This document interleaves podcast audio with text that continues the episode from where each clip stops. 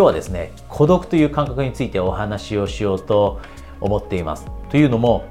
これ思った以上にですね孤独を感じている人って多いんですね。例えば私のコーチングのクライアントさんの中で経営者の人で孤独を感じる人多いです。であとは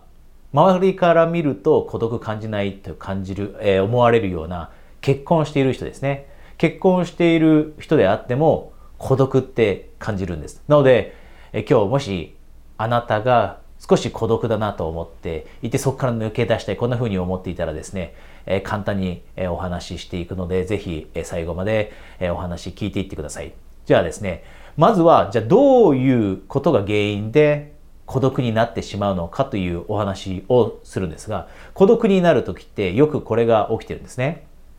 自分が持っている悩み自分が持っている悩みだったり問題ってあるじゃないですかでそれを他の人が理解できないというふうに思ってしまったり他の人は理解してくれないと思ってしまう悩みを持ってる時に他の人が自分の持ってる悩みなんてわかるわけない。で、こんな風に思っていると何が起きるかというと、負の連鎖にはまってしまいます。負の連鎖にはまるっていうのは、その悩みを誰にも共有することなく自分の体の中に閉じこもってしまって自分だけで悩みを解決しようと思う。で、そうすると何が起きるかというと自分の頭の中で考えれば考えるほど悩みって大きくなりますよね。悩みについて考えることって餌をあげるっていうんですが、餌をあげればあげるほど悩みって大きくなってきます。で、その悩みを自分一人で背負っていかなければならないという感覚が、より一層孤独感を高めてしまうんですね。で、これが負の連鎖です。なので、まず孤独を克服するために持たなきゃいけない信念というのがあります。持たなければいけない信念。それは自分が持っている悩みって他の人も持っている。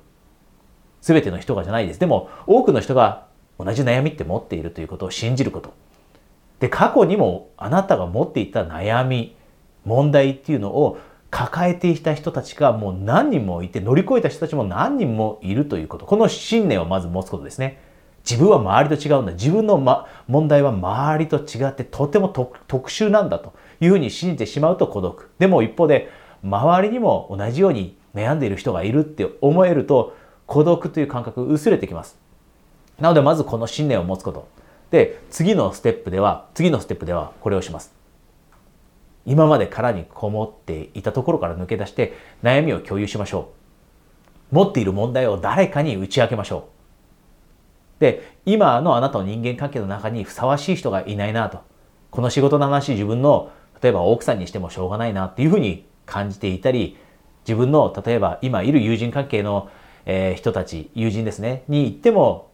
あまり意味がないように感じたら、もしそう感じたら、新しいコミュニティだったり人間関係見つければいいだけです。もし経営者の方で自分の持っている経営の悩みっていうのを友人に相談するのも違うな、奥さん、旦那さんに相談するのも違うなと思ったら、起業家、経営者の人たちのコミュニティを見つけてそこでシェアするのもいいかもしれません。で、経営者の人って多くの人がコーチ雇います。でそれなぜかというとコーチにその悩みも全て打ち明けることで肩の荷が下りたという感覚になるからです。